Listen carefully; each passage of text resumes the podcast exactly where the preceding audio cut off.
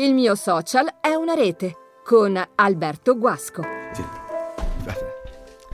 Benvenuti a questo nuovo appuntamento. Oggi siamo con Claudio Littardi. Claudio Littardi è oggi in pensione da qualche anno, attivissimo, diciamolo subito. Benvenuto intanto negli studi di Radio 88. Grazie e buon pomeriggio. Bene, eh, presentiamolo per chi non lo conosce, perché eh, è, uno, è, un volto del comune di Sanremo, perché tu hai fatto più di 40 anni. 43 anni. 40... Ecco, nel settore giardini Servizi del giardini. comune di Sanremo. Ecco. Prima giardini, poi beni ambientali, comunque. Ecco, essere... quindi in questi 40 anni ti saranno arrivati tanti complimenti e tanti fischi di orecchie, ogni sì. volta che moriva una pianta o c'era un problema, eccetera. Però ecco, lo presentiamo, è stato per 43 anni nel settore eh, Giardini del Comune di Sanremo, diciamo poi soprattutto tantissimi anni come responsabile di memoria questo settore, storica, diciamo. memoria storica anche e soprattutto. Adesso ci stiamo attrezzando perché siamo partiti un po' di corsa e adesso siamo in cuffia, anche se non sono sicuro se ci sentiamo, ma prima o poi arriverà anche il rumore in cuffia. e, e dicevamo, questa memoria storica, oggi parleremo un po' a tutto tondo del verde di Sanremo, poi anche di altre cose che riguardano è un verde prestigioso ancora oggi. Eh. È un verde prestigioso che ha una storia lunghissima. Io certo. credo che i nostri ascoltatori possano essere incuriositi da questa cosa perché è facile camminare e vedere tutto questo verde che abbiamo in giro, al quale tante volte non diamo importanza. È facile, come si suol dire, vedere un albero che cade, ma non tutto il resto che viene mantenuto in piedi, diciamo così, per parafrasare. Comunque ci racconta una storia, eh, questo verde. Sì. In pratica, molta, la storia di Sanremo in parte anche le, si può leggere attraverso il verde che vediamo passeggiando per strada. Ecco, è un verde che tra l'altro eh, non è tutto nostro del territorio autoctono, c'è tantissima no, diciamo roba che... importata degli anni certo, della grande eh. Sanremo di una volta, diciamo. Certo, della belle epoca. Diciamo che la vegetazione che caratterizza di Sanremo in prevalenza è l'acclimatazione. Noi abbiamo un patrimonio di cinque continenti che ci consente di, passeggiando per Sanremo, un, paesaggio, un viaggio virtuale attraverso il mondo. Noi possiamo vedere piante dalla Cina, del Sud America, dall'Australia, soltanto passeggiando per Villormont o lungo corso, corso diciamo, Cavallotti. Quindi certo. è un patrimonio culturale e botanico straordinario, sia antico, storico che poi integrato in tempi successivi. Comunque ha sempre mantenuto questa identità di paesaggio storico, eh, di acclimatazione, diciamo mondiale. Ecco. Certo, ecco adesso il meccanismo della trasmissione, noi siamo visti molto di corsa, lo diciamo anche a chi ci ascolta, quindi è questo, un po' di chiacchierata e un po' di musica. Adesso ascolteremo un po' di musica, ma vi consiglio di restare all'ascolto perché scoprirete delle chicche, qualcosa che non ci si aspetta. Girando per Sanremo ci passiamo magari distrattamente, ma ci sono delle piante molto particolari, molto belle da vedere. Poi parleremo della difficoltà di mantenere tutto questo. Adesso un po' di musica. Radio 88. Ecco, ci siamo oggi con Claudio Littardi, abbiamo detto per tantissimi anni responsabile del settore giardini del Comune di Sanremo, archivio storico del verde pubblico. Perlomeno del verde. Eh, abbiamo detto che mh, vedremo, sentirete molte cose interessanti che non tutti conoscono perché ovviamente sono cose professionali di lavoro.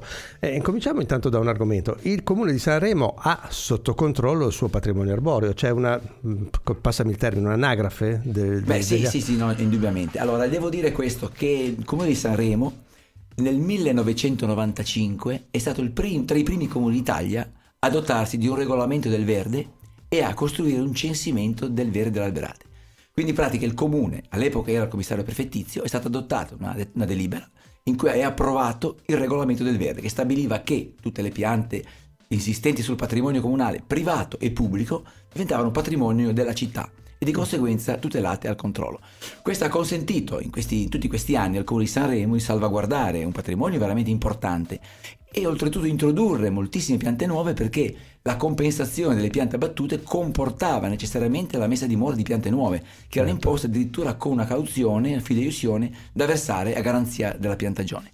Questo ci ha permesso vent'anni prima di molti altri comuni di fare delle cose molto importanti sotto questo profilo e ancora oggi ne abbiamo il beneficio perché il patrimonio eh, arboreo di Sanremo non è un patrimonio sottovalutare. Certo, dicevamo prima un patrimonio che viene da lontano in buona parte. Sì, è un patrimonio storico e una buona parte di questo patrimonio come siti sono eh, ville, import- ville, importanti, private, che sono state acquisite dal patrimonio comunale, quindi salvate dalla speculazione. Patri- Comune Sanremo, non dimentichiamo che ha acquistato Villormont, acquistato, eh, ha recuperato Parco Marsaglia, ha recuperato Villa del Sole, cioè giardini importanti che facevano parte di quello che erano i giardini più importanti della città e a, sulle quali ha potuto investire con nuove piantagioni e costruire. Certamente il patrimonio che noi vediamo a Villa Ormont oggi non è il patrimonio che hanno lasciato gli Ormond. All'epoca era molto inferiore rispetto a oggi. Se noi andiamo a leggere solo le, le comunicazioni di, di, Mario Calvino, che negli anni, diciamo prima, prima della, della guerra, negli anni 30-35, scriveva in cui invitava il comune di Sanremo a piantare più palme e più piante esotiche per dare quella forza di immagine turistica a Sanremo che vantavano Mentone, Nizza e altre città. Quindi è un messaggio anche legato al patrimonio ambientale che viene da lontano importato dagli stranieri, russi, tedeschi, inglesi, ma poi anche favorito dalla realtà locale che vedeva in questo patrimonio una dimensione e anche un'identità della città. Ecco, ci sono settori in cui qualcuno in comune negli anni guardava avanti e questo comunque va ricordato un po' in tutte le cose come per, l'acqua, per, le, per l'acquedotto e quant'altro. È sempre bene parlarne perché sennò si vedono sempre solo gli aspetti negativi. Adesso un po' di musica, poi torniamo a parlare di verde pubblico. Radio 88. Eccoci, sempre con Claudio Litardi, stiamo parlando del verde di Sanremo, con particolare attenzione ovviamente al verde pubblico perché è stato il tuo settore per più di 40 anni. E insomma Sanremo è sempre stata un po' all'avanguardia nelle Ma decisioni dire, che sì, riguardano il verde pubblico, no? come almeno dal punto di vista così anche legale. Sì, certamente, da un punto di vista organizzativo aver fatto il regolamento del verde eh, di, su, sui giardini di Sanremo è stato fondamentale perché rispetto ad altre città italiane siamo stati eh, tra i primi comuni pilota proprio in questo tipo di operazione, quindi imponendo anche nei giardini privati il controllo delle alberature con la sostituzione e garanzia di sostituzione. Oltretutto abbiamo anche avuto l'elasticità in questo tipo di regolamento di favorire la piantagione di giardini pubblici dove la pianta non poteva più avere, non aveva spazio in un giardino privato perché è molto piccolo o perché era indimensionato, quindi consentiva di mantenere sempre e incrementare il patrimonio storico ma to- sotto il profilo tecnico siamo stati anche tra i primi comuni d'Italia a automatizzare gli impianti di irrigazione. Noi fine anni 70 avevamo la città, eh, in pratica tutti i giardini, i prati erano seguiti da un impianto di irrigazione automatizzato, manuale, non elettronico come oggi, eccetera. Però era un qualcosa che era straordinario. Un'attenzione al verde che eh, derivava dal sindaco Osvaldo Vento. Osvaldo Vento, sì, è stato un sindaco che in pratica aveva, eh, era tornato, aveva fatto un viaggio negli Stati Uniti, aveva visto questa realtà eh, in California, a Miami, ha detto ma potremmo fare eh, questa operazione qua a Sanremo.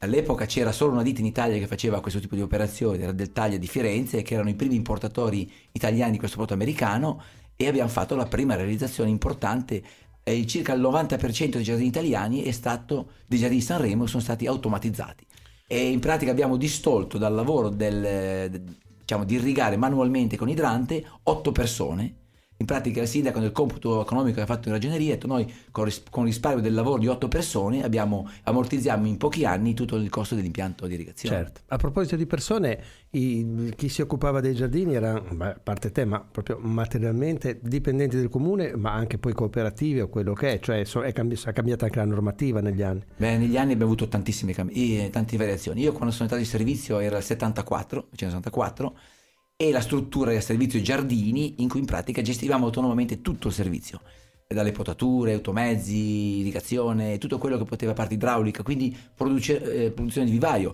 Producevamo circa 100.000 piantine all'anno, eh, che poi davamo anche a comuni vicino, quindi c'era... Serviva per il rinnovamento. Per il rinnovamento continuo. Certo. In pratica avevamo circa 15.000 ciclamini per Natale prodotti dai nostri vivai e lavoravano certo. 11 persone in vivaio quindi erano costi anche importanti dal punto di vista di manodopera, però a livello qualitativo c'era un prodotto di altissimo livello. Ecco, adesso dobbiamo ascoltare un po' di musica, poi riprendiamo questo discorso anche di chi ci lavora materialmente nei giardini. Radio 88. Eccoci sempre con Claudio Ritardi, stiamo parlando del verde pubblico del comune di Sanremo in particolare.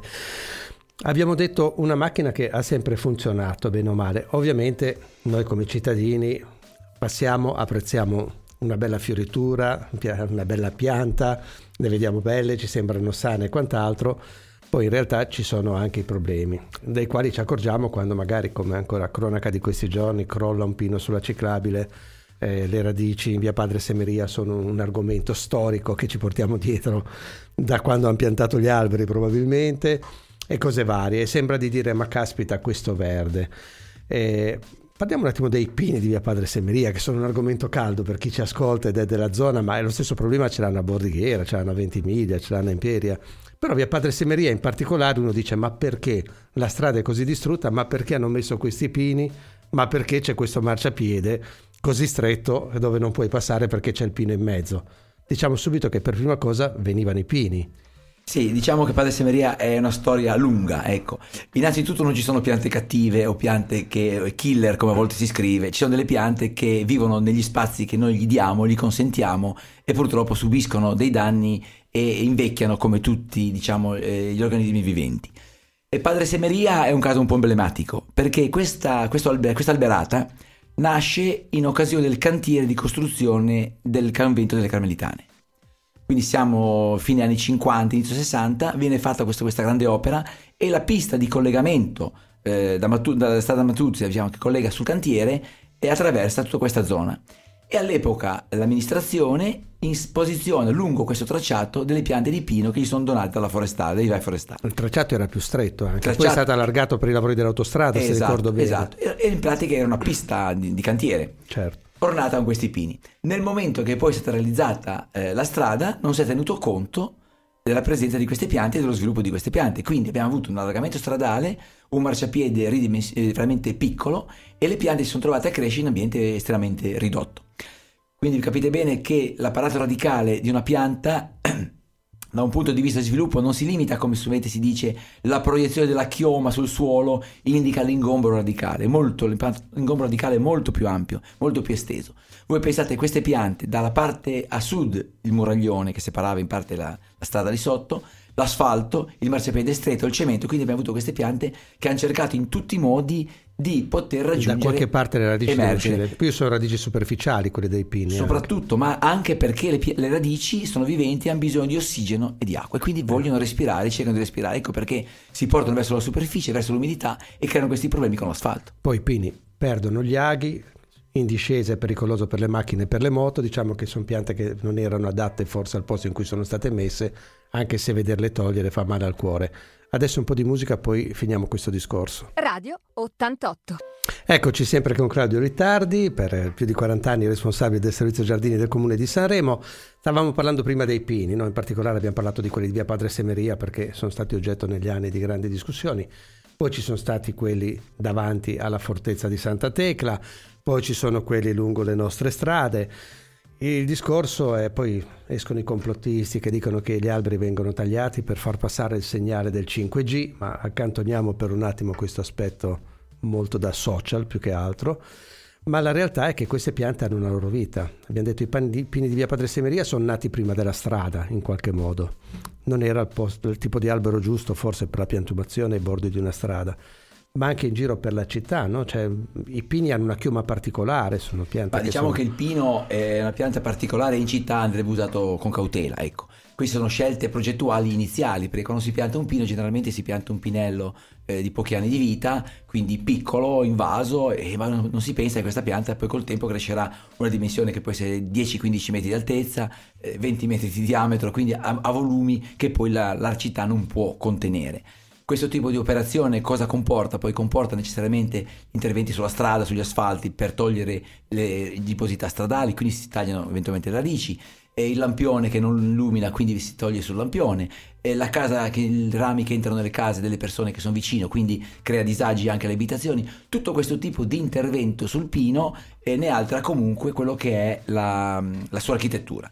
Allo stesso tempo la potatura del pino eh, andrebbe fatta con estrema cautela perché il pino sostanzialmente non andrebbe mai potato. Lui ha una sua architettura, una spiegavi sua architettura. prima, che prende anche il vento in un certo modo. Esatto, esatto. Il pino nella sua chioma ha una forma estremamente aerodinamica e agisce in maniera straordinaria perché tutta la chioma lavora in funzione della spinta del vento e la, la, stessa forma della chioma è modellata per essere particolarmente aerodinamica, quindi scaricare questa tensione. La stessa forma consente alla parte dell'aria sopra di scivolare e la parte che passa sotto quasi di sollevare la chioma come quasi un'ala di un aereo. Questo consente a questa pianta di sopportare il vento e di agire eh, con una certa con efficacia estrema dal punto di vista architetturale. Se noi tagliamo i rami. Invece, quando il giardino interviene, dirada i rami all'interno, quindi il vento può entrare dentro la chioma, agisce sui singoli rami, non lavora più la pianta come complesso, come sistema, ma lavora come singolo ramo, si può creare rotture, fratture e di conseguenza si compromette quello che è l'architettura della pianta. Però tutte queste operazioni rendono la pianta poi fragile e a rischio schianto, per cui diventa una pianta da monitorare con attenzione, perché effettivamente una pianta di pino, eh, se ha subito dei traumi che molti non, noi non vediamo sempre in maniera molto palese, sono richieste analisi particolari, eh, per verificare questo fatto, ma dobbiamo intervenire. Molte volte il cittadino non comprende la necessità di questi interventi, ma sono motivati da chi ha il dovere di garantire la sicurezza pubblica che è fondamentale in un ambito urbano. Certo, e comunque queste analisi vengono fatte, poi ne parleremo, adesso andiamo, diamo la linea alla regia. Radio 88. Siamo sempre con Claudio Ritardi, già il settore giardini comune di Sanremo, adesso in pensione. Abbiamo parlato di una pianta simbolo della città di Sanremo, anche se poi eh, insomma il discorso sarebbe più ampio, come il pino che però è un discorso che poi si allarga a tutte le altre piante. Prima mm, hai accennato al discorso delle analisi, no? le piante vengono monitorate, le piante di Sanremo, le piante comunali. C'è un modo per valutare lo stato di salute di una pianta? Io guardo sempre con tanta preoccupazione perché non sono del settore. Alzo gli occhi e mi domando ma quanto pesano quegli eucaliptus, ad esempio, che ci sono al sud-est, sono piante maestose, oppure quelle che sono nel giardino di Villa Ormont, sono piante che fanno impressione, da tanto sono grandi, si vedono, devono avere un peso incredibile, sono altissime, cioè una pianta così come la si valuta dal punto di vista di sta- della stabilità, della salute? Diciamo che la stabilità delle piante è una tecnica piuttosto recente, diciamo nel Novecento, fine Novecento, ma inizialmente non, non esisteva una codifica. Noi oggi abbiamo un sistema, un metodo che è il metodo VTA, vuol dire in pratica si valuta visivamente una certa situazione, la pianta, in quanto la pianta eh, lancia dei messaggi attraverso la sua costruzione, quindi in qualche modo certi difetti, certe cose li possiamo percepire attraverso un esame visivo. Questo esame visivo poi può essere supportato da esami strumentali, quindi noi passiamo eh, se visivamente non, il tecnico non rileva eh, difetti strutturali o situazioni particolari, eh, la pianta viene considerata eh, particolarmente sana se non si ha una conoscenza di altre in caso si ha qualche sospetto, si verifica delle situazioni anomale, si può approfondire questi aspetti con esami eh, diciamo strumentali. A livello strumentale abbiamo eh, fondamentalmente due tecniche più che altro. La più usata è il penetrometro, vale a dire una, una forma di ago che viene introdotto all'interno le- del legno entrando in profondità registra su un, a livello informatizzato quello che è la resistenza che offrono i tessuti. Di conseguenza cavità interne, degenerazioni, marcescenze vengono registrate e vengono individuate, quindi possiamo vedere all'interno del tronco questo tipo di eh, degrado e soprattutto in che percentuale interessa eh, la pianta. Naturalmente il tecnico deve sapere valutare dove fare questa analisi perché non è un check-up della pianta, è puntuale e va fatto nel punto in cui viene fatto, fatto l'intervento una seconda tecnica più recente è la tomografia sonica, in pratica attraverso dei sensori che vengono messi attorno all'albero, queste onde sonore che attraversano l'albero da un sensore all'altro impiegano un tempo che attraverso questa durata del tempo, le variazioni di tempo, possiamo stabilire quanto il legno all'interno è degradato in base alla velocità di trasmissione del suono. E questo consente di avere una tecnica meno invasiva, ma abbastanza importante. Naturalmente poi il tecnico deve valutare quelle, la qualità diciamo, di queste immagini e interpretare anche queste, queste diciamo, analisi. Ultimamente, recentissima, è quello che è stato adottato in via Vino eh, qui a Sanremo proprio, è la tecnica delle trazioni. Vale a dire che su una pianta di cui non si vedono effetti esteriori particolari o perlomeno si vuole verificare eh, la sua reale situazione al, di, di tolleranza rispetto alla spinta del vento, vengono applicati dei carichi che simulano la spinta del vento. Questi carichi sono vengono messi a una certa altezza che viene fornita da un software che regola questi aspetti, dopodiché questa spinta eh, viene, eh, vengono registrate le deformazioni delle fibre, quando, come, com, cosa comporta questa spinta su tutta la struttura albero e viene eh, esaminata a livello diciamo informatico e trasformato in un dettaglio che ci consente di stabilire il rischio, la propria al cedimento dell'esemplare o meno. Ecco, ok, quindi quando noi passiamo e diciamo, eh guarda, hanno tagliato quella pianta che io l'ho vista, era bella sana, chissà perché l'hanno tagliata, c'è da riflettere invece su questo tipo di analisi e di intervento. Adesso un po' di musica. Radio 88. Eccoci sempre con Claudio Litardi, responsabile delle, ex responsabile oggi in pensione del settore giardini, memoria storica di questo settore. Abbiamo chiuso il collegamento da parte di prima parlando di tutti questi controlli che si possono fare oggi sempre più diciamo anche questi con software adeguati per poter valutare lo stato di salute di una pianta. Quindi, riassumendo, noi normali cittadini la vediamo da fuori, diciamo ma guarda che bella pianta, è verde, guarda che chiodo, chissà perché la tagliano, in realtà all'origine cioè, non c'è il complotto del 5G, c'è certo. un discorso di valutazione del, oppure il cambiamento di un contesto urbano per cui quelle piante non si ritengono più adatte a quella nuova situazione e se ne pianteranno delle altre, come avverrà in, se andrà avanti il progetto in itinere del nuovo porto, quindi ovviamente ci saranno dei cambiamenti. Io mi ricordo però che davanti a Santa Tecla tutte le polemiche per i pini tagliati e quant'altro, ma prima dei pini c'erano le palme. I pini arrivano nel dopoguerra. Sì, generalmente queste piante, molte volte che consideriamo storiche delle piante che sono piantate nel dopoguerra e hanno, hanno quel, quel, un certo numero di anni, sì, ma non sono piante così storico-secolari. Però c'è anche da tenere conto che molte volte eh, il fatto di, che un, nel passato è stato commesso un errore piantando piante in condizioni inadatte, continuiamo a mantenerlo come tale con dei rischi elevati anche per la pubblica incolumità. Quindi in molti casi sarebbe più conveniente fare delle scelte diverse eh, come è stata fatta una scelta amministrativa 50 anni fa piantando delle piante, oggi se ne può fare un'altra in funzione delle nuove situazioni che si vengono a creare. Questo naturalmente mantenendo tutto il rispetto per le piante storiche o secolari, ma in certi interventi urbani, come si fa in molte città italiane, eh, quando una, un'alberata non è più alla sua altezza, non, più, non garantisce quelle condizioni di sicurezza eh, per la comunità, e conviene in questo punto rinnovare e riproporre a chi, a chi verrà una nuova alberata che certamente con un futuro più certo. Certo, adesso torniamo un po' all'aspetto invece anche un po' più ameno. All'inizio abbiamo detto che c'è questo grande patrimonio perché ai tempi i nobili o comunque le persone benestanti, le famiglie che avevano le ville nella nostra città hanno portato un po' piante da tutto il mondo. Ce n'è una che mi incuriosisce, io non so se ti prendo alla stazione di Sanremo, invito anche chi ci ascolta a dare un'occhiata perché può passare inosservata alla nuova stazione di Sanremo, vicino alla chiesa anglicana c'è una pianta che praticamente è grossa come una pianta ma è piena di spine, c'è il tronco proprio che è fatto pieno di spine, cioè diciamo che è una pianta sulla quale non ci si arrampicherebbe neanche Tarzan, ecco, tanto per capirci. Beh, è una bellissima pianta, è una corisia speciosa, una pianta del Sud America e questa caratteristica è legata proprio a una sua difesa naturale. In pratica questa pianta eh, ha dei fiori molto belli, particolari, che sono anche oggetto di attenzione da animali della foresta quindi in modo particolare le scimmie. Ah, Questo ecco, tipo allora, di protezione a livello evolutivo ha favorito le piante che mantenevano queste spine e quindi come in molti casi con gli erbivori per altre piante è diventato un deterrente importante che garantisce alla pianta di potersi riprodurre mantenendo i fiori. Ecco, adesso ascolteremo un po' di musica ma poi ci racconti anche qualche altro tipo di pianta particolare davanti alla quale noi passiamo quasi distrattamente ma che in realtà insomma arriva un po' come i giardini Emboli dove si trova un po' di tutto. Musica. Radio 88. Eccoci sempre con Claudio Littardi, stiamo parlando del patrimonio verde pubblico del comune di Sanremo e prima abbiamo parlato un po' anche dell'età delle piante, in questo, indicativamente una palma o un pino quanto possono vivere in natura quantomeno. Beh, sono due aspetti un po' diversi, nel senso come dicotiledoni e come eh, monocotiledoni. Allora, quando parliamo di dicotiledoni parliamo degli alberi, quindi i pini, gli ulivi, anche tra di loro abbiamo diversità importanti. E l'ulivo può vivere centinaia di anni, mille anni, anche più, è una pianta che è veramente longeva. Un pino, l'età media può arrivare a un massimo a due secoli, dopodiché la pianta ci, finisce il ciclo biologico. Come palme lo stesso, abbiamo un'età che può arrivare intorno ai 150-200 anni, difficilmente abbiamo età maggiori per le palme perlomeno che possiamo coltivare noi. Teniamo conto che il motivo fondamentale è che la, il, la, gli alberi, diciamo come il pino o l'ulivo, ogni anno generano attraverso il cambio nuovi tessuti per cui la pianta aumenta di volume e si ricostruisce il sistema vascolare, quindi floema xilema, la possibilità di alimentarsi attraverso la linfa.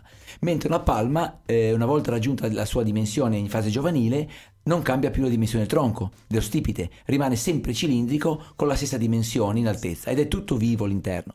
Mentre in un albero abbiamo una, la parte viva è solo una piccola periferia esterna, all'interno del legno è legno morto e di rame, in una palma tutta la parte eh, dello stipite è parte vivente e quindi le fasce vascolari non si rinnovano ogni anno ma hanno l'età eh, della pianta. Dopo circa due secoli questo sistema vascolare per portare l'acqua a circa 20-25 metri d'altezza ha dei problemi idraulici per cui la pianta ha un declino e, di, e si avvia al processo naturale di morte e di senescenza graduale. Nel patrimonio arboreo di Sanremo abbiamo per la maggior parte piante più giovani di questa età. Generalmente sì, noi il patrimonio diciamo storico, quello che risale di fine 800, abbiamo fatto una ricerca, non sono poi molte queste piante. Molte piante che vengono considerate come storiche, importanti, ovviamente di dimensioni grandi, poi alla fine non, hanno a malapena un secolo. Ecco, non, non, possiamo dire avere piante 200-300 anni, diventa estremamente difficile nei parchi certo. pubblici.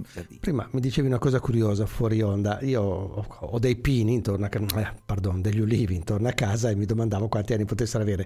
Mi ha detto che c'è stata una, chiamiamola mini glaciazione, insomma, una bella botta di freddo. Si parla sempre di questi queste temperature estreme, ma che ha colpito la nostra riviera e che ha causato insomma... Sì, sì diciamo che nel 1700, inizio 700, 1709, una grande una mini glaciazione ha interessato tutta la nostra riviera. 1709. 1709. Eh. in quegli anni lì, i primi anni 700, che ha, creato, che ha portato alla scomparsa di grandissime coltivazioni di, di, olivi e soprattutto ha fatto scomparire i cedri nella zona tra Sanremo e Bordighera, creando veramente, ha, di, di, fatto eh, cancellato un'economia agraria. Eh, l'olivo questo. che sembra una pianta immortale, resiste agli incendi. Sono esplose volte. proprio le piante per il freddo sono proprio scoppiati i tessuti all'interno, quindi sono stati freddi elevatissimi e per molti giorni e quindi ha creato veramente danni. E non ha durato un anno solo, è stato parecchi anni di, ma l'anno clou è stato intorno al 1709 però a fine 600, inizio 700 abbiamo avuto questi danni veramente gravi su tutto il patrimonio arboreo della, della che del poi si è rinnovato, quindi le piante di olivi si sono poi rinnovate rinnovate, insomma. tagliandole e soprattutto con nuove piantagioni o reinestando sul, sulla ceppaia diciamo in molti casi. Ecco, questa è una cosa che mi mancava e penso che abbia incuriosito anche i nostri ascoltatori. Adesso musica. Radio 88. Eccoci sempre con Claudio Littardi, Verde, Sanremo, Comune, piante pubbliche e quant'altro. Abbiamo già detto insomma tutto quello che viene fatto a livello anche di prevenzione, di cura delle piante, di osservazione e quant'altro. Parliamo di nuovo di cose un po' più belle. Ci sono delle piante che sono incredibili. Io resto sorpreso quando passo eh, quando vedo queste, io le chiamavo impropriamente magnoli, invece sono dei ficus, ficus queste macrofila. piante enormi che ci sono a Villarmont e quant'altro, che hanno queste ramificazioni che a loro volta hanno queste radici che scendono a cercare il terreno e diventano dei pilastri per i rami. Che tipo di pianta è? Ma queste piante vengono chiamate appunto comunemente magnoli, ma sono dei ficus macrofila pratica è la famiglia delle moraci, quindi sono come i fichi diciamo, che noi usiamo, mangiamo, ah, fanno parte della c'è famiglia. C'è una bella differenza, perché il ramo del fico si rompe guardandolo quasi. Ecco. Naturalmente tutte que- queste piante sono enormi, hanno questa ramificazione straordinaria, hanno dimensioni grandissime, si alimentano di tanta acqua, quindi sono piante abbastanza veloci come crescita. Come origine sono australiane e sono state introdotte in, in, diciamo, nel nostro paese inizio del, dell'Ottocento. Qua, qua quelle zone nel ponente Ligure in gran parte le piante più vecchie sono quelle che abbiamo verso Bordighera.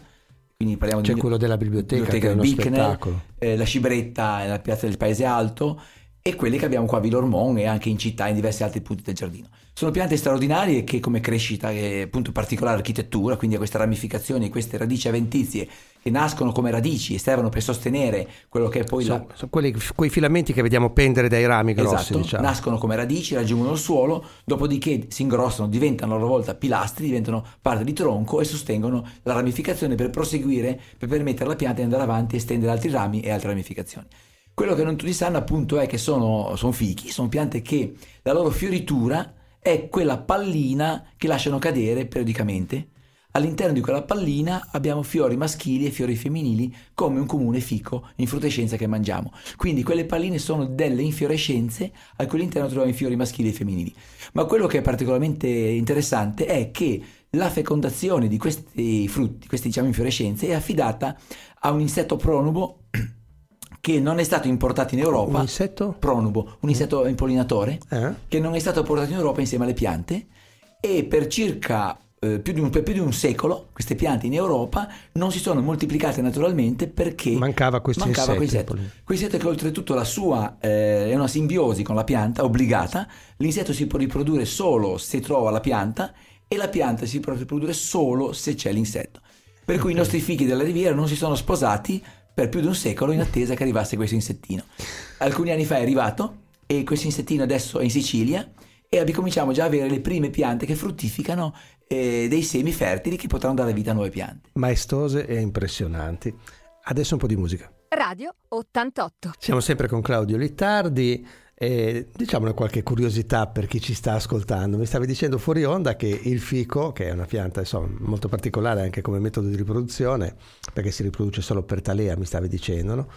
Era, faceva, eh, aveva un peso importante nella nostra economia prima dell'ulivo e comunque arriva tutto in qualche modo, queste piante arrivano dalla Palestina, dall'Egitto, da, dal Nord Africa, insomma, tutta roba che abbiamo importato. Sì, diciamo che il flusso viene d'Oriente. d'Oriente. E dal punto di vista del fico certamente è stato una, un elemento importantissimo nell'economia agraria ligure. Possiamo dire che con la vigna e, e il fico erano gli elementi fondamentali del Medioevo. Eh, addirittura sì, c'erano delle zone eh, straordinarie. Eh, da, per fare un esempio, solo nella Valle Argentina si raggiungeva dalla costa a Taggia passando all'ombra dei fichi, perché è un elemento importantissimo. E tutti questi fichi venivano essiccati e poi venivano esportati ed è un elemento fondamentale. Abbiamo trovato un documento, mi sembra che sia dalla metà del 1400, eh, in, nell'attuale Ucraina, in cui c'è eh, una bolla di fichi provenienti da Ventimiglia. Un carico, un'imbarcazione che portava fichi tramite un, un commerciante genovese e fichi da Ventimiglia. Qui dà l'idea della dimensione che aveva l'importanza economica del fico, che metteva al centro un po' della, dell'economia locale le palme e i fichi che erano elementi diciamo, che oggi sono trascurati, ma sono stati lo sviluppo di un'economia agraria di esportazione. In pratica quello che si può in qualche modo conservare. Con le olive fai l'olio, le metti in salamoia, le usi in mille modi.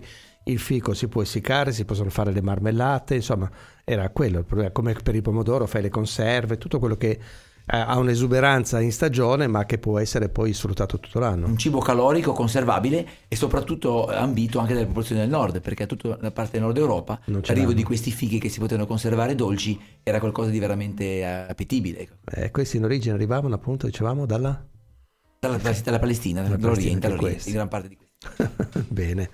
Qualche altra curiosità, qualche pianta particolare di Sanremo che consiglieresti di guardare a chi ci sta ascoltando? Ma ad esempio una pianta che così invito a osservare con curiosità è a Villormont. Abbiamo davanti al padino centrale una palma che è enorme, eh, ha uno sviluppo incredibile, straordinario e in pratica è nata questa palma da un solo dattero ed è un ibrido tra una palma del Senegal e una palma eh, canariensis. È una pianta unica, quindi parliamo di un ibrido specifico non è stata attaccata dal puntolo rosso in dieci anni, ha mantenuto questa sua e ha una dimensione, un'esuberanza che è qualcosa di eccezionale. È un esemplare che potrebbe da solo fare un giardino e penso che sia a livello monumentale qualcosa di veramente grande. Ecco, adesso ascolteremo un po' di musica, però hai toccato l'argomento punteruolo rosso, nel quale il Comune di Salerno è stato pioniere nello studio di questo insetto dannoso e ne parliamo dopo lo stacco musicale. Radio 88. Eccoci sempre con Claudio Littardi, per 40 anni e più noi lo diciamo ogni collegamento perché chi si fosse messo in ascolto adesso responsabile del settore giardini del comune di Sanremo. Abbiamo chiuso il collegamento di prima con un aspetto che ha impattato fortemente su tutta la riviera, ma in tutta Italia, un po' dappertutto che è quello del punteruolo rosso, questo malefico, passatemi il termine, insetto che fa la sua vita, ma la sua vita consiste in entrare nel cuore proprio della palma, depositare le, le sue larve compiono poi il macello che sappiamo, la pianta muore e non c'è nulla o quasi da fare. Beh, io devo dare atto che giornalisticamente ho seguito per anni questo discorso e devo dare atto che tu all'epoca e il Comune di Sanremo foste tra i primi ad accorgervi di questo pericolo che non era ancora presente nella nostra zona, però organizzaste convegni, eh, nacque il Dies Palmarum. Palmarum. E si parlò a lungo di questa cosa che è purtroppo un flagello che poi comunque è arrivato, perché poi il mondo è talmente interconnesso che viaggiando o su un camion o su un legno o su un'altra cosa, o su una nave, questi insetti poi si spostano e arrivano. Cos'è intanto il punteruolo rosso? Ecco, che diciamo che è una catastrofe annunciata. Il punteruolo rosso è un coleottero, un insetto fitofago, che è, è originario della zona della Melanesia, quindi parliamo del sud-est asiatico. Ed è uscito dalla foresta tropicale dove stava da milioni di anni, quindi parliamo di prima della separazione dei continenti, lui era già presente, quindi ha un'evoluzione alle sue spalle eh, superiore ai 30, i primi fossili sono di circa 30 milioni di anni fa, quindi vi dà l'idea delle dimensioni della vita di questo insetto, che a livello evolutivo è straordinario. Questo insetto ha, tra- ha percorso circa 11.000 km e è arrivato qua da noi, tra- passando sempre attraverso le coltivazioni dell'uomo. Ma, per... ma, arriva tutto di là. Ecco, ma perché si è verificato questo fenomeno? È bene comprendere la ragione. Eh, l'insetto si trovava in una foresta tropicale dove era in competizione con tutto un sistema, una, un habitat in cui ci sono fattori, un numero elevato di fattori limitanti, quindi insetti, eh, piccoli mammiferi, funghi, formiche, tutti elementi. Aveva i suoi antagonisti. antagonisti un insieme di antagonisti che limitavano la produzione, per cui una femmina non riusciva a superare a livello biologico determinati valori in, in popol- delle popolazioni. Quando nelle fine 800, primo 900 si sono cominciate a, realizzare le prime grandi coltivazioni di palma da cocco e palma da olio, si sono create le concentrazioni con 100.000, 200.000 palme insieme. Quindi quando gli insetti, qualche insetto ha raggiunto queste, questi spazi, sì, sì. ha trovato della, della qualità di cibo illimitato e quindi ha potuto dare vita a una riproduzione illimitata senza fattori limitanti. Poi attraverso le, i trasporti, le, diciamo eh, all'epoca non erano veloci come oggi, ma comunque eh, esisteva questo flusso di, di, di, merci da oriente verso occidente, ha raggiunto fino nel Novecento l'Europa. Eh, Sanremo perché è stata all'avanguardia in questo? Perché eh, questo insetto lo seguivo a livello eh, di conoscenza entomologica, ma nel 1997 la prima infestazione in Europa è stata in Spagna e avevo potuto studiarlo per circa una settimana all'Università di, di, di Alicante e avevamo verificato le, la possibilità di, di, danni che poteva fare questo insetto. Quindi abbiamo visto distruggere tutte le palme di, di, Almuniacar, un paesino sulla costa, però poi di lì era, in pratica si era estinto con le palme locali, ma non aveva attaccato mh, altre palme di specie diverse rispetto alla canaria, per cui speravamo che comunque non arrivasse più in Europa. Nel 2004 è arrivato in Europa, ma a Sanremo nel 2001 avevamo già fatto un primo convegno in cui si metteva un'allerta europeo sul possibile arrivo di questi insetti. Ed è quello che dicevo, adesso un po' di musica ma poi approfondiamo ancora questo argomento. Radio 88. Siamo con Credo Ritardi, settore giardini pubblici comune di Sanremo, anche se oggi in pensione ma sempre iperattivo in questo settore. Stavamo parlando del punteruolo rosso che come mi stavi dicendo prima, voi avete percepito per primi, ve ne siete interessati per primi, ma comunque quando è arrivato non c'è stato nulla da fare. Io mi ricordo che in uno dei servizi in cui ne avevamo parlato, in quel periodo si era scoperto che... Mm, ah no, no, mi confondevo con la xylella, che poi ne parliamo, che arrivava addirittura con le piante ornamentali a Nizza, con l'aeroporto, insomma, si muovono in un modo impensabile.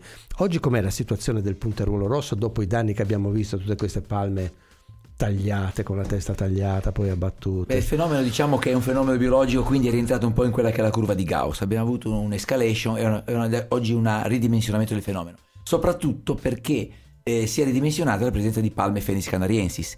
Questo patrimonio di canariensis che interessava un po' tutto il bacino mediterraneo, questa quasi monocultura su tutta la costa, ha consentito al, al punto di avere degli sviluppi incredibili appunto dal punto di vista riproduttivo e di conseguenza con danni enormi.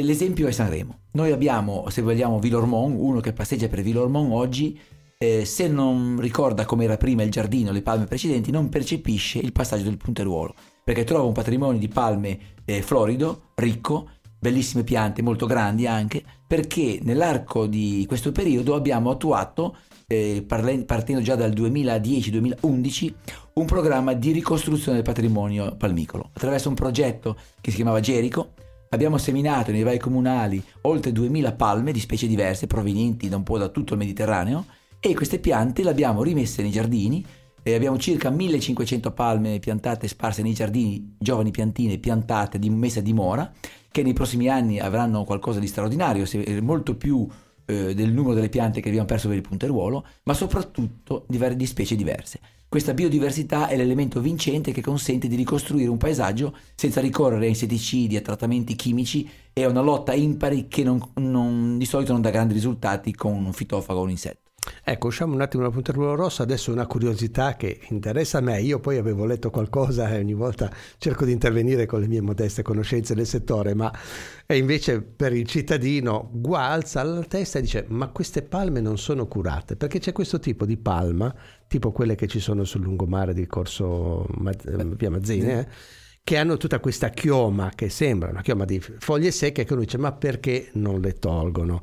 Poi alla fine col vento un po' cadono da sole, però hanno questa chioma che è una caratteristica. È, una, sì, è proprio una peculiarità della specie. Diciamo che la palma, eh, questa palma è una palma californiana, cresce in zone desertiche e questa, questa protezione di foglia ha due funzioni. Una per la parte diciamo termica, quindi evita il freddo, protegge la pianta da eccessiva insolazione e in secondo ha uno supporto meccanico. Perché se voi considerate, se noi consideriamo la foglia di questa pianta, è una foglia palmata con un picciolo molto lungo. Questo consente di gestire meglio il vento, il flusso del vento come captazione e come, mi, come trasmissione rispetto allo stipite, però questo eh, diciamo picciolo lungo a sbalzo ha bisogno di un supporto meccanico per rimanere tale. La foglia secca sotto, questa massa di foglie sotto, crea questa forma che consente anche alla foglia di poter permettere a, questa, a questo picciolo, a questa foglia di rimanere vivo più a lungo. Se noi puliamo, come viene fatto in molti casi, eh, portandole quasi a scopino, levando tutta la parte sotto, vedremo che rimane questo picciolo lungo verde a sbalzo, per cui meccanicamente scenderà verso il basso, si piega e nell'arco di pochi mesi seccherà per ricostruirsi questa, questa, questo supporto. Quindi noi interrompiamo, pulendola, un processo naturale che mette in stress la pianta e gli facciamo un danno cercando un risultato estetico che poi non c'è neanche quello perché effettivamente una palma eh, a 20 metri d'altezza con un ciuffo di foglie verdi in cima perde anche armonia e a livello estetico non è certo ornamentale. Sì, diciamo che poi in natura sarebbe naturale, qui, qui, quando perdono le foglie può qualche volta costituire anche del pericolo con il vento, eccetera e tutto, però quello fa parte poi della manutenzione ordinaria, cioè dell'intervento in quei sì, momenti lì. Eh, questo è il motivo. Eh, però teniamo presente che la foglia di Phoenix eh, di Washingtonia è una foglia eh, cartacea, eh, le spine sono, non sono spine certamente canariensi, ed è planante, quando cade non cade come una foglia di Phoenix piomba a terra, ma plana e non c'è mh, mm, nella storia qualcuno che sia comunque fatto male attraverso una di queste foglie perché nella sua caduta sa essere delicata, a meno che giro le strade in presenti motociclisti certo. o altre cose. Ecco. Può costituire un pericolo, però è una caratteristica della pianta, pianta il punto sì, è sì. quello, perché si vedono in giro. Il portamento naturale della specie. Mi fanno gesti tremendi dalla regia, musica. Radio 88. Ecco, siamo in conclusione di questo incontro con Claudio Littardi, abbiamo parlato un po' a tutto tondo di questo, per me il tempo è passato velocemente, spero che sia stato così anche per chi ci ascolta. Ora abbiamo parlato di tante cose che hai fatto, ma che sembra parliamo quasi del passato, invece no, eh, tu hai avuto vabbè, un'esperienza in Tunisia anche, no? Come sei andato giù? Sì, per, sì abbiamo per... avuto molte cose, sì, molte attività, ma soprattutto in Marocco. Ah, Marocco. Marocco dove abbiamo seguito nel 2017 un corso di formazione eh, per i tecnici del servizio fitosanitario locale. Quindi abbiamo portato a Nador la nostra esperienza di Sanremo a quello che era il servizio sanitario locale proprio per organizzare quello che era poi, sarebbe stato poi il piano di difesa dal punto di ruolo in previsione dell'arrivo eh, nei, diciamo Quindi, delle palmeti da frutto. Possiamo dire paradossalmente che avevamo a suo tempo importato delle piante e abbiamo esportato della formazione che si è creata qui sul campo, ma più recentemente, proprio cosa di questi giorni, il grande successo di Euroflora, hai partecipato comunque con il comune di Imperia, in questo caso a un'iniziativa del comune di Imperia. Sì, Euroflora. Euroflora è stata una bella vetrina, certamente il comune di Imperia, la città di Imperia ha partecipato a questa manifestazione allestendo un'aiuola di grande prestigio, un'aiuola in cui rappresentava, promuoveva il giardino di Villa Groc è un gioiello, un, un gelo culturale straordinario, unico della città, eh, che offre, è in fase di ristrutturazione in questo momento e nei prossimi, col mese di giugno verrà anche aperto al pubblico, quindi sarà possibile poi visitarlo. Un giardino eh, meraviglioso fatto in pietra, in pratica, con opere d'arte straordinarie, con eh, la sua simbologia, le sue piante e soprattutto i giochi d'acqua che sono stati eh, ricostruiti come un tempo a livello scenografico ed è qualcosa di veramente eh, avete avuto un riconoscimento anche ho letto Aeroflora abbiamo avuto la città di Imperia ha portato una, una, medaglia d'oro e mm, devo dire anche che il comune di Imperia ha accolto nella sua aiuola anche il museo Bicknell di Bordighera.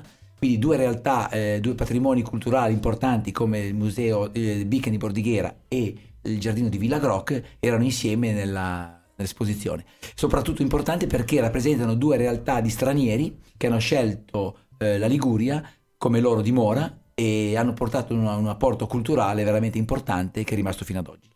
Bene, in conclusione mi farebbe piacere ricordare, sottolineare ancora una volta a chi ci ascolta che alla fine insomma il patrimonio arboreo, torniamo a Sanremo adesso in questo caso in particolare, è sotto controllo. Noi guardiamo, ci sembra di dire eh, ma perché hanno tagliato quello, ma là non mettono la pianta, ma lì dovevano piantare, hanno fatto... In realtà c'è un controllo serrato su tutto quello che è nei limiti ovviamente io credo del, del possibile perché sono migliaia le piante, io ormai sono fuori però, da qualche anno da questo servizio sì. però io eh, so che i miei colleghi lavorano con molta attenzione e con capacità professionale. Eh, oggi il comune di, Sanremo si avvale anche di competenze esterne di, di agronomi che eh, lavorano su questo tipo di attività di controllo, che sono tutti professionisti molto capaci, molto preparati, di provata esperienza, per cui io penso che il, il patrimonio Arbori Sanremo sia sotto controllo e sia certamente tutelato e seguito come deve essere. Possiamo dire che dietro la decisione di tagliare una pianta piuttosto che semplicemente eh, intervenire con una potatura o con la sostituzione, dietro a questo c'è comunque molta attenzione e c'è uno studio particolare su quella precisa pianta diciamo che è sempre un intervento, è sempre il frutto di un lavoro precedente, quindi di conoscenza, di professionalità, di esperienza, che penso che a Sanremo non manca proprio. Bene, ringraziamo allora Claudio Litardi per eh, questa piacevole chiacchierata su questo. Grazie io mi riprometto magari un po' più avanti, se ci rivediamo affrontiamo qualche altro, perché io so che non abbiamo fatto in tempo a parlarne, ma c'è veramente una varietà incredibile come patrimonio qui a Sanremo, cose, piante che sono arrivate un po' come dicevamo prima, da tutto il mondo, non solo a Sanremo, cioè abbiamo presenti giardini Empoli, abbiamo Bordighera, che ha delle realtà anche molto belle, però magari saremo un po' meno saremo su cose un po' più piacevoli, qualche indicazione da dare a chi ci ascolta per andare in giro e stare un po' con il naso all'aria, non mentre guidiamo, ma mentre passeggiamo. Benissimo, grazie ancora per essere stati negli studi di Radio 88. Grazie a tutti.